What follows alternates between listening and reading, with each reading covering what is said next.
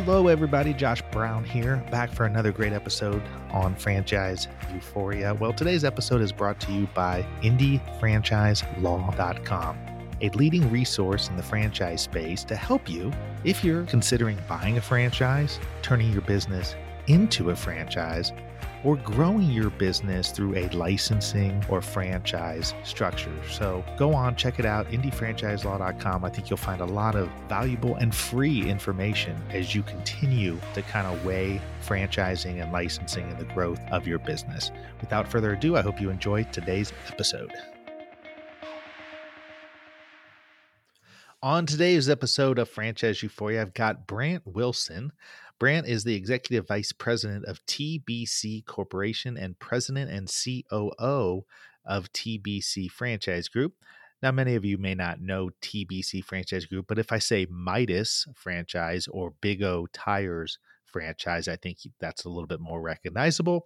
And um, those are under the T B C uh, Franchise Group. Prior to joining T B C, Brant uh, was with H and R Block uh, for a number of years and has a tremendous amount of experience in working with companies on expansion and growth. And I, on in this episode, it's a really fascinating uh, look at a fairly sizable franchise operation and how someone with Brant's skill sets has been able to come in and really help shape their growth and continue to help them Uh, make their franchise arm stronger. So without further ado, I hope you enjoy this interview with Brant. Hello, Brant. Welcome to Franchise Euphoria. How you doing? I'm doing great. Thank you very much. Good to be here. Yeah. Happy to, uh, thrilled to have you here. You know, you're the Executive Vice President of T B C Corp and President and C O O of T B C Franchise Group, which, you know, to many, they might be saying, you know, what is that? It just sounds like a whole bunch of letters, but Uh, you know, T B C Corp and T B C Franchise oversee the concepts of Midas and Big O Tire, and uh, I think some others. But before we dive in to that, um, I know you've got a significant and impressive background in the franchise space and in business in general. So maybe you could take a couple minutes to to tell us about yourself. Yeah, I started in the military, actually. Went to the, the military academy and uh came out and uh, worked on the signal corps. So I was a communications guy, um, as my the, the colonel in charge put it. If it plugs into the wall, you were in charge of it. So that went from the radios all the way to the, the coffee makers. But I was the electronics guy in the Army, um, and had a great time. I was uh, served back in the nineties and really thought about making a career Uh, out of the military, but you know, growing up, wanted to get on the business side as well. So, and, and joined a small startup back in the internet heyday. So, did you ser- so did you serve in Iraq? No, you know, I actually it was interesting. I was at school during the Gulf War and when in ninety-one, and so didn't participate in that. And then I served um, through ninety-eight, so it was actually in between the conflicts.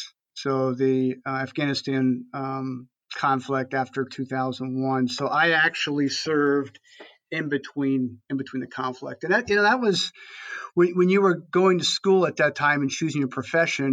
Uh, we weren't we weren't deployed, you know, twice out of every three years back in the day. And so it was more of a school decision than it was a real career decision. It really kind of woke us up. And we're at school going, wow, we, we're, we're in this. And, and now I have a lot of um, friends and compatriots who, who have stayed in and have just a very different life than when we thought back when we were at school um, um, due to all the conflicts. So I, I was in between the conflicts.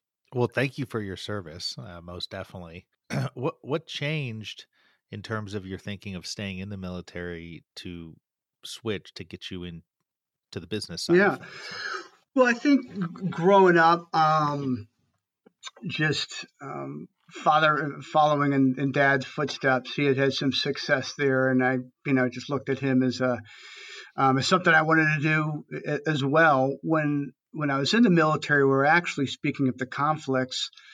Um, after the Gulf War, we were drawing down uh, the troop levels. And so I was actually given an opportunity to leave before my commitment ended at two years. Um, you know, and I, I thought heavily, and I really enjoyed the military. I mean, truly, the, the currency in the Army, as the branch I served in, is um, is leadership. Clearly, I was getting some um, training and proficiency in communications, which I actually didn't have, uh, I T and communications, which uh, bode well later in my career on the tech side. But truly, it was, it's all about leadership. That's how your effectiveness is measured day in and day out, with a whole variance of, of audiences of folks, down to uh, you know, colonels and captains and soul, the American soldier, who's is just unbelievable different variants there that you couldn't get, uh, at least at that level, when you're twenty-four, twenty-five, get on and seemingly on the outside. So I, I decided to stay in for the full five years, but did have a desire um, always to go in the, in the business. It was just kind of built around when I would see my dad's successes. And so Um, saw the opportunity back in, in, nine, in the late nineties when you know, the, the internet was going and software companies were the hot place to be. There was there was opportunities there, and decided to take that um, at the end of my commitment. Well, so it's sort of interesting. I mean, and I don't think it's by accident. There are many, many uh, people who've served in the Army and the military uh, who then get into leadership roles uh, in general, but but in particular in in the franchise space. You know, and I think it's a natural, it's natural progression. Certainly the skills and training and so forth that you go through lends itself to that. So when you got out, you went to and worked with, with Sprint Corporation and ASAP Automation. What did you do for those, for those companies? Yeah. So ASAP Automation, they were, um, it was a, f- a small family-run software company. They did material handling, so they went into distribution centers and they sold conveyor belts and carousels. Um, and they were on the hardware side and wanted to get in the software, which would um, kind of plug into an S A P or a J D Edwards um, and do all the picking and the stocking and the packing, all those processes. And so our value prop was we could go in and configure Um, your processes in the distribution centers instead of having to just kind of take what the S A Ps had in their in their module. So um, it was a great opportunity. Uh, worked for a great owner. That was in Louisville, and did that for a couple years. And when I uh, was looking at the different opportunities there, I truly wanted to get into a larger organization from a leadership perspective. Um, So ended up going back to school uh, for a year, business school, and then yeah, I, I went on to uh, Sprint Corporation. Well, and then from so so with Sprint, and then you go on to H and R Block, which I think is probably really where you started first experiencing what it's like to be a part of a of a large franchise system, right? I mean, is that fair? Very fair. Yeah, we, we had dealer, we had phone dealers on the Sprint side, which I serviced and supported, but was not in the field or operational that directly was in charge of them. So yeah, while, while there was some there was some overlap there, truly from a from a leadership management perspective, it was H and R Block. So talk a little bit about H and R Block and what you did for them, how you helped them, and how that helped position you then to come over to T B C. So the idea of going to H and R Block was to have the ability, if it earned it, to go run a, a large retail organization. You know, eleven thousand stores at the time. We were sixty forty, uh, company owned to franchise. So it was a good opportunity to get into both businesses. And how it was really structured back uh, when H and R Block was growing fast was in the metro areas, they would be company owned. And so they would have enough uh, enough stores there for district managers and that whole company-owned support structure. And then we would franchise out in the more rural areas or outside. And that's one for efficiency's sake, but two, the, the thought and the foresight was those franchisees can be part of those smaller communities, unlike a district manager who's driving out from uh, from the big city. And so that was the strategy around that. Um, so we were about sixty forty. I had multiple role, uh, sixty forty company franchise. I had multiple roles. Um, but again, the idea was to, to get into a leadership role. So eventually took the uh, western part of the country. So was um, in charge of about two thousand stores, and about seven hundred of those were, were on the franchise side. Did you have some travel, I would imagine? Yeah, I, I would say so. I mean, clearly on in everything, but truly on the franchise side, it, it is a the currency there. There's some leadership, but it really is time and relationship, and you just can't fast forward that process. And it, as as you know, it it entails um, in this in the offices with their people. It entails in the living room with with their families. It's really Um, getting to trust and getting to know them um, in multiple areas to, to build up. Here's the new guy, uh, and and how what what's his agenda, and how does he see the world? Because I know how I see the world. I've been operating this for fifteen, twenty years, and so yeah, a lot of travel, both in homes as well as um, as well as offices, and, and kind of getting up to speed on, on in, in each block in the field. And so now you're now you sort of got a breadth of franchise experience and franchise related experience. And so after about eight years at H and R Block, and then, and then you make the move over to T B C in uh, two thousand thirteen. Obviously there's a difference between what T B C does and uh, H and R Block, but what was the real impetus for, for, for making a move over to T B C? Yeah. So just to, to round out, if I go backwards a little bit on the H and R Block side, we had had some success. We were, The biggest market in the West Coast was Los Angeles, and we had been trying to win in that market for a while, and it's obviously a heavy Latino population, and so uh, and that's where our model wasn't winning. And so two years out there, we spent a large amount of time converting independents to become H and R Block franchisees, and, and instead of us uh, buying them and or, or creating ground ups, if you will, getting that tax preparer who's in the community, who speaks the language, who hire folks to speak the language.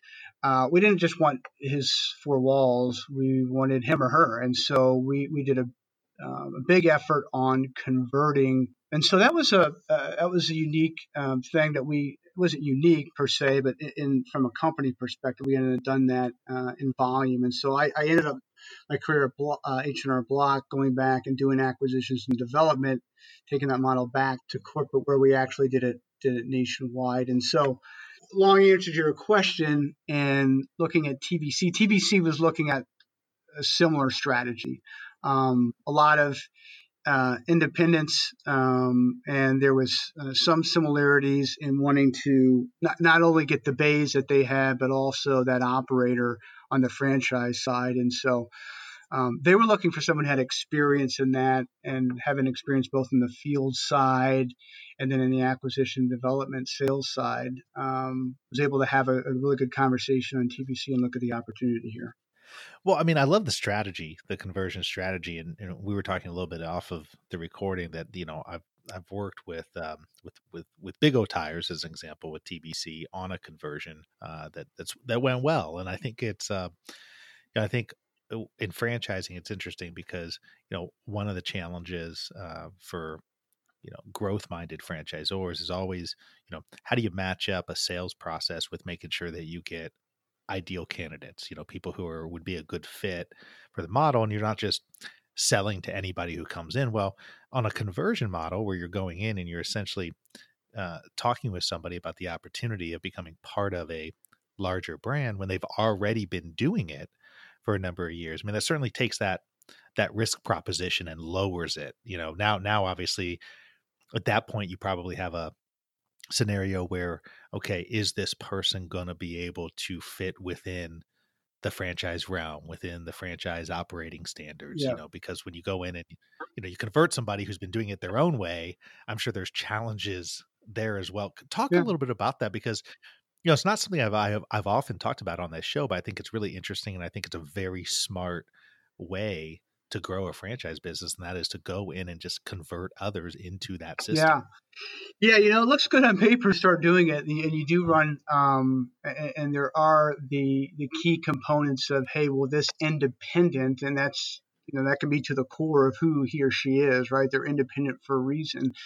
And the value proposition that it, what it would, why go into a brand. And there's a couple things in the industry, um, that are creating some opportunities for consolidation, or why I'd convert or why I sell. But yeah, you know, we have a pretty rigorous look on how we're going to grow. And, you know, you can grow in three ways. You take your existing franchisees, um, and you create opportunities for them to grow, right? You compete against other franchise models and get new um, new folks from outside of um, in corporate America are leaving and, and evaluating other franchises. Why would they come to Midas or Big O? And then then you have those operators that are um, that are running the stores now. And so uh, again, there there are some nuances going on in the automotive aftermarket industry that are creating reasons for um, joining up with a bigger brand. And so we have, um, we call it door knocking. You know, we have a sales team,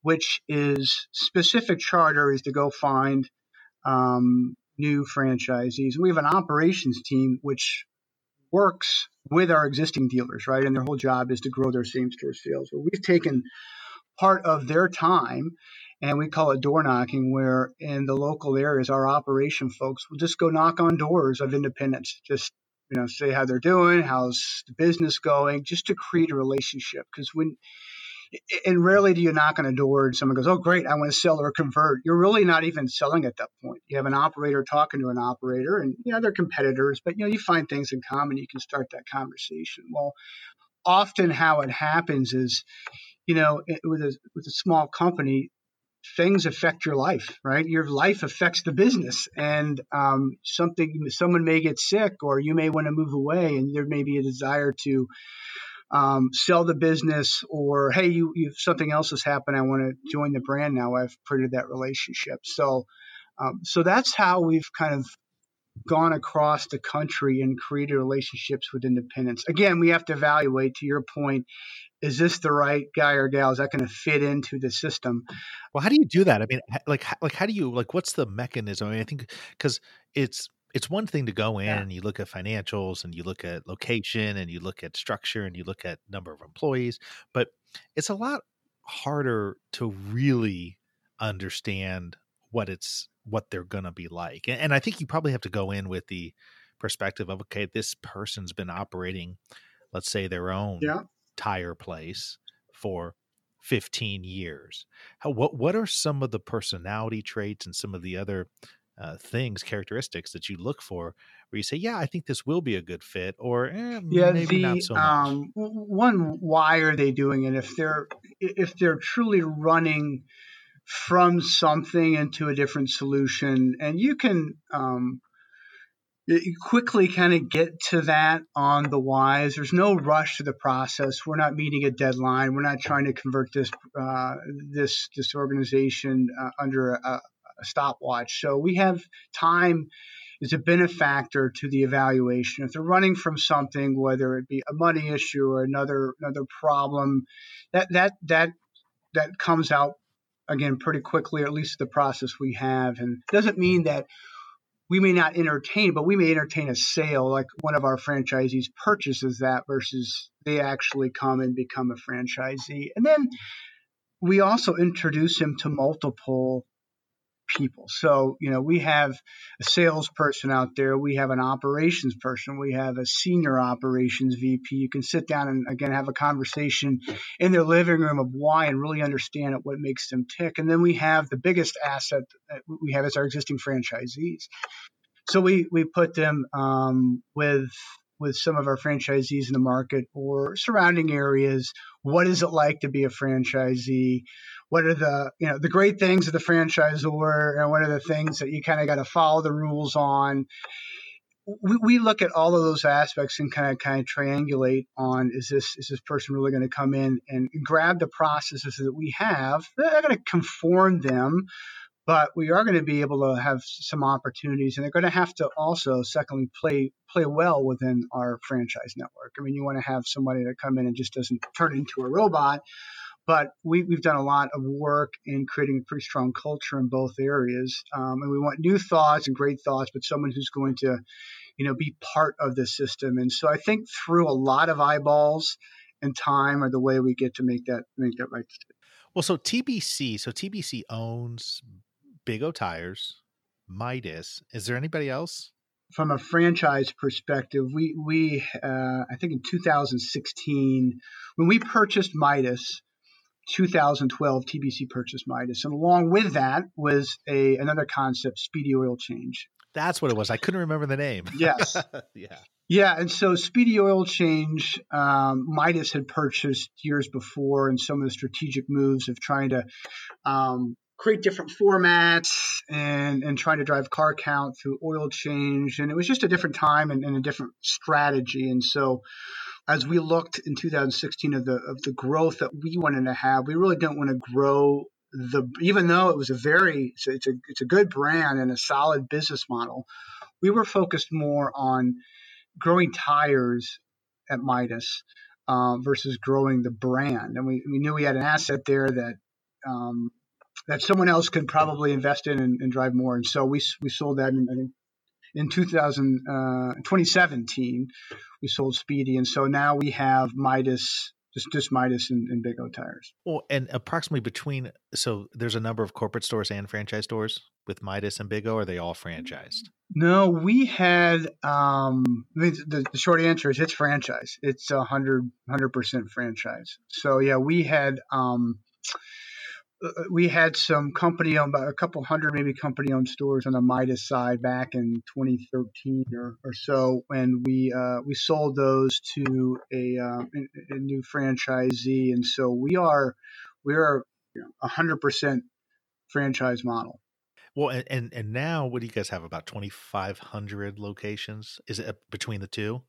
Yeah, between the two, we have. Um, From a you know, so for overall twenty-one hundred on the Midas side, twelve hundred in North America. The balance around twelve hundred. The balance are across fourteen hundred. I mean, um, fourteen countries. Um, so they're master franchise. Um, and then we have four hundred, almost four hundred sixty Big O stores. Yeah. And so, are you? So, are you guys focusing on expanding or growing Big O more now, or to get to the level of? of Midas, or are you just kind of doing them in, in, con, in conjunction with one another? Yeah, they're, no, they're, they're totally, um, totally separate, obviously brands and actual concepts and, and value propositions to the customer. Um, when you look at I mean, Big O Tires, it's about sixty-five percent tires and the balance being service, um, service oriented services to the consumer. It's a flip on the Midas side. We're about fifteen, twenty percent tires only and primarily service. When people think of Midas, again, historically, that had the muffler. We morphed that into brakes, into general service, and now we're morphing that into tires. But it's a totally different brands and concepts. While we run them from a leadership perspective similarly, um, definitely different brands. So we grow them. We have an acquisitions and development group that does cover both. Um, but we look for uh, you know, di- different things or diff- different business models, and so we grow them um, independently. But yeah, we are looking um, uh, definitely to continue to grow Big O. It, it is started out west, um, but it has it has grown um, pretty well, and we just you know we have a lot of interest um, in Big O and, and actually Big O in new markets. You know, you got to be pretty. Um, When you're when you're jumping into a brand new market with one or two stores, you got to make sure, you got to have a growth plan. So we, we, we do we have to monitor and, and measure exactly if we go into a new market what that looks like. But we still clearly have a lot of demand in the markets that we're in for Big O Tires. Well, listen, I just had to put four new tires on my car not too long ago, and trust me, I know it's a profitable venture for you guys. Thank um, you very much. I did. I went to a Big O, uh, so and they did a good job. So, but in any event, I I'll talk about. I mean, you know, this kind of with Big O Tires and with Midas, right? I mean, these are these are brands that um, are in the business of you know doing the auto repair, doing the tire change, doing everything that kind of falls under under that window, which you know is is I would say it's probably recession resistant. I mean, would you agree with that? I mean, you know, it, it changes, right? I think the needs change, but you know, I think if you're if you're in a recession, I think maybe you guys get more service on vehicles. Would I be wrong to assume that? No, if people aren't buying as many no, it's, vehicles, it's definitely uh, a good catch. Clearly, your uh, O E Ms or your, you know your manufacturers for new vehicles, clearly that is, as we know, that's not not, not a recession-proof business. That's clearly driven by. Uh, economy, consumer confidence. Um, but from an aftermarket automotive, uh, we, we do have some protection on that side. Clearly, you, cars have, have to run now. There will be um, consumers will put put put that off as long as they can, and there's deferred maintenance there. But you know, back in in the two thousand eight or nine um, implosion, and uh, you see we may be off three or four points. Um, it pales in comparison to some, with some other um, components of the automotive industry. So, and, and also. Not just, just my word, as things are changing in the automotive space, you know, there are a substantial amount of private equity looking at the space specifically for that. Well, one, to capture the, the changes going on in the industry, and two, that it can be a component of their portfolio um, that do, that doesn't crater during during a recession now. Well, I think it's also smart, too, to focus on tires because, I mean, I think the reality is cars are, are made better now, right? I mean, they continue to be made better and better. And even though they need maintenance, people will defer it. But I think with tires as well, you know, you can only defer that so long. No. I mean, there's, you know, your trend, your treads are going to run out. And if you don't get them switched, you're in trouble. If you get nails in them, I mean, all those sorts of things where it's like, you can't really yeah. defer No, and you can much. see and, and often feel it most. I mean, service and, and tires, you, you would imagine, well, it's just part of a car. It should be this, it's, it's really a different sales event um, at the at the counter or out in the parking lot. I mean, a tire, you can see it, you, you, you know it. Um, and then also on, on the flip side, pricing is is one hundred percent transparent, right? If you need to know the, the price of a tire, I mean, it is it is out there and, and extremely transparent. On on the service side, you know, it's hard to diagnose something over the phone. You know, if, if you got a, a flat Michelin, I can give you the price. If you have brakes that squeal, I, eh, I'm going to have to look at that because it actually could be multiple things going on there. And and you know the feeling of of kind of taking your I mean, taking a vehicle to, to a shop and and just waiting for what are they going to come back with. And and truly, you know, back in the nineties, our industry got a got a you know, a bad rap for that. Um, it may be taking advantage of that, and, and we had to right side ourselves. So now we really, um, I think, go above board on presenting the facts of the vehicle and let the consumers decide. But yeah, on the, on the tire, it is a, is a much easier um, visible sale than anything else service wide under the hood or under the car. Well, so with our remaining couple minutes here, I want to talk about a couple of things. First is, you know, competition. And then second, I want to talk about the franchisees. But one of the things that I think is interesting and relevant is the fact that, you know, h- how do you as a uh, automotive service tire company, I mean, how do you stick out from the, I mean, there's a whole bunch of competitors out there, right? And so you can go in and you can, you can buy the competitors, you can convert the competitors, but you're always going to have a whole bunch of competing models out there. I mean, what makes you guys different, or what makes you different enough that you can market on that? Or uh, for this type of service, is it, is it really about name brand recognition? Yeah, the the name and brand in both with both brands are significant. You know, from a um, from a Midas side, I mean, it's a it's a venerable brand that's been around for a while, and, and that and that actually kind of cuts both ways. When you have a strong brand recognition, you're actually changing some of the things that you offer. Um, you know, people still call us Midas Muffler, when in fact that has been, you know, almost decades ago, where that was the heartbeat of our product offering. Um, and so that that's that the brand is strong, but that also works again to what we against what we offer. Um, Big O, again, not national brand, but regionally extremely strong brand uh, in the markets. So the brand is is key, um, but it will come down to service. I mean, it is a commodity. There are multiple places that you can go. And so our job as the franchisor um, is to, you know, the, the, the dollars that the franchisees give us to um, steward that and to drive vehicles to their door. And their job, conversely, is to retain those customers, give a great customer experience. And, you know, we may have pricing sales here, and we may be convenient, um, which is another big component. Um, but At the, it's usually three things. Price, that's, that kind of works itself out. We're going to be competitive, but it's really convenience of where you're located, and do I trust Um, do I trust this shop and, and trust the operator? And that's where we have to differentiate ourselves. It's in the service, and then I, I, I like to say service, but then how that transforms to trust. Um, so you know, the, the brand and the actual trust are going to be what differentiates us. So, I mean, that that segues well into the last sort of topic, and that is um, the franchisees. You know, when you're not converting somebody into a franchise, I mean, are you out there? Are you guys bringing on new franchisees or new people who who don't currently have a tire shop or an yes, auto shop? Yeah, we, we we absolutely are. We're uh, again, we look for, you know, our, our existing franchisees has been growing uh, healthy, which is great. That's almost like, you know, kind of insider trading. They know the benefit that we have to offer, and they're buying and, and opening new shops. But um, we uh, are absolutely have a have a uh, development team focused on individuals that are not in the automotive space who want to own their own business. Um, and we actively compete against the other other formats, automotive or non-automotive, um, and compete to win uh, those operators into, into our shops. So yeah, we, we look to,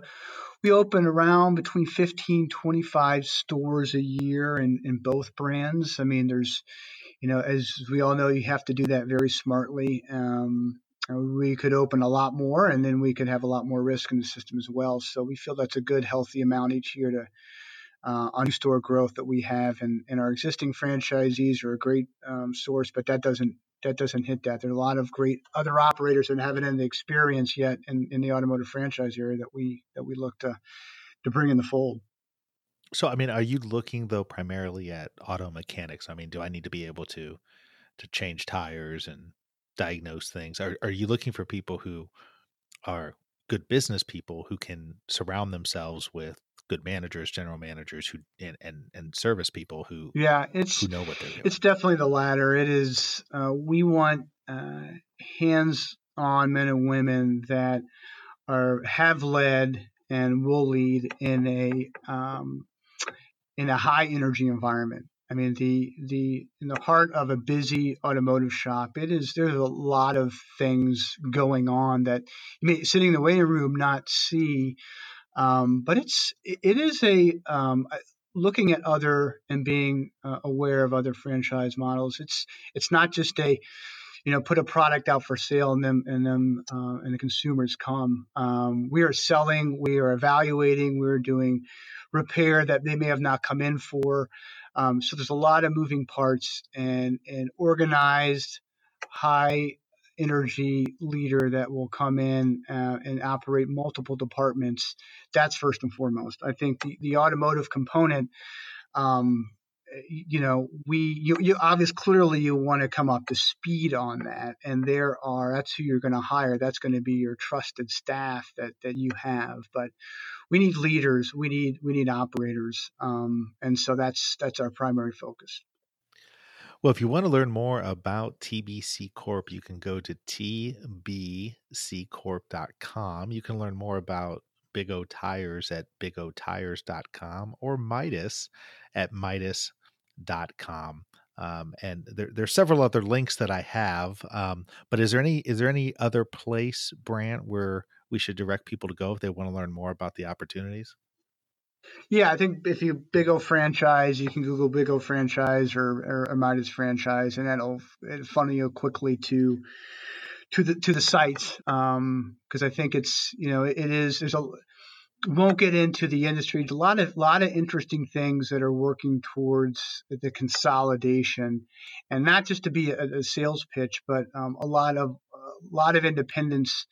Um, are looking to sell and uh, convert or looking to sell. And so there's just there's just a lot of opportunity. It's it's great to be able to team up um, with a big company like T B C who's got distribution and has the network and has the support as we try to wade through the the, the changes coming in the automotive industry. So um, I think it's it's it's really I know it sounds like a sales plug, but I got to tell you it's a really it's kind of a fun place to be. Um, and a lot of what other real quick, I mean, what, what other changes are you seeing? What, what other yeah. changes are you seeing on the horizon? Yeah. So I think, you know, uh, the, the things that you read about, uh, about what uh, on the, on the automotive industry are going to have effects at the manufacturer to distributor and the retail level. So a couple of those are, are ride sharing. Now, some of these are more geographic, but we are absolutely seeing a change um, um, from a ride sharing perspective. And that equates to, into, to car ownership, right? You're going to see four or five years from now, and you're seeing that in San Francisco right now, Seattle and other metropolitans, where um, your consumer running an automotive business is going to change over time. It's not going to be the consumer. It is going to be fleet companies which lease these vehicles out to Uber or Lyft drivers, um, or different models, car sharing all, all in. And so, you know, your traditional just put a T V ad out and go get consumers, those, and specifically in the urban areas, that is changing. And so you need to have you know, relationships with these large fleet companies, and it's hard as a small independent to do that, really. And so that's why a lot of uh, that's that's that's where we're getting some um, some play with some individuals. I mean, other uh, I mean, some individual operators. Um, the connected car.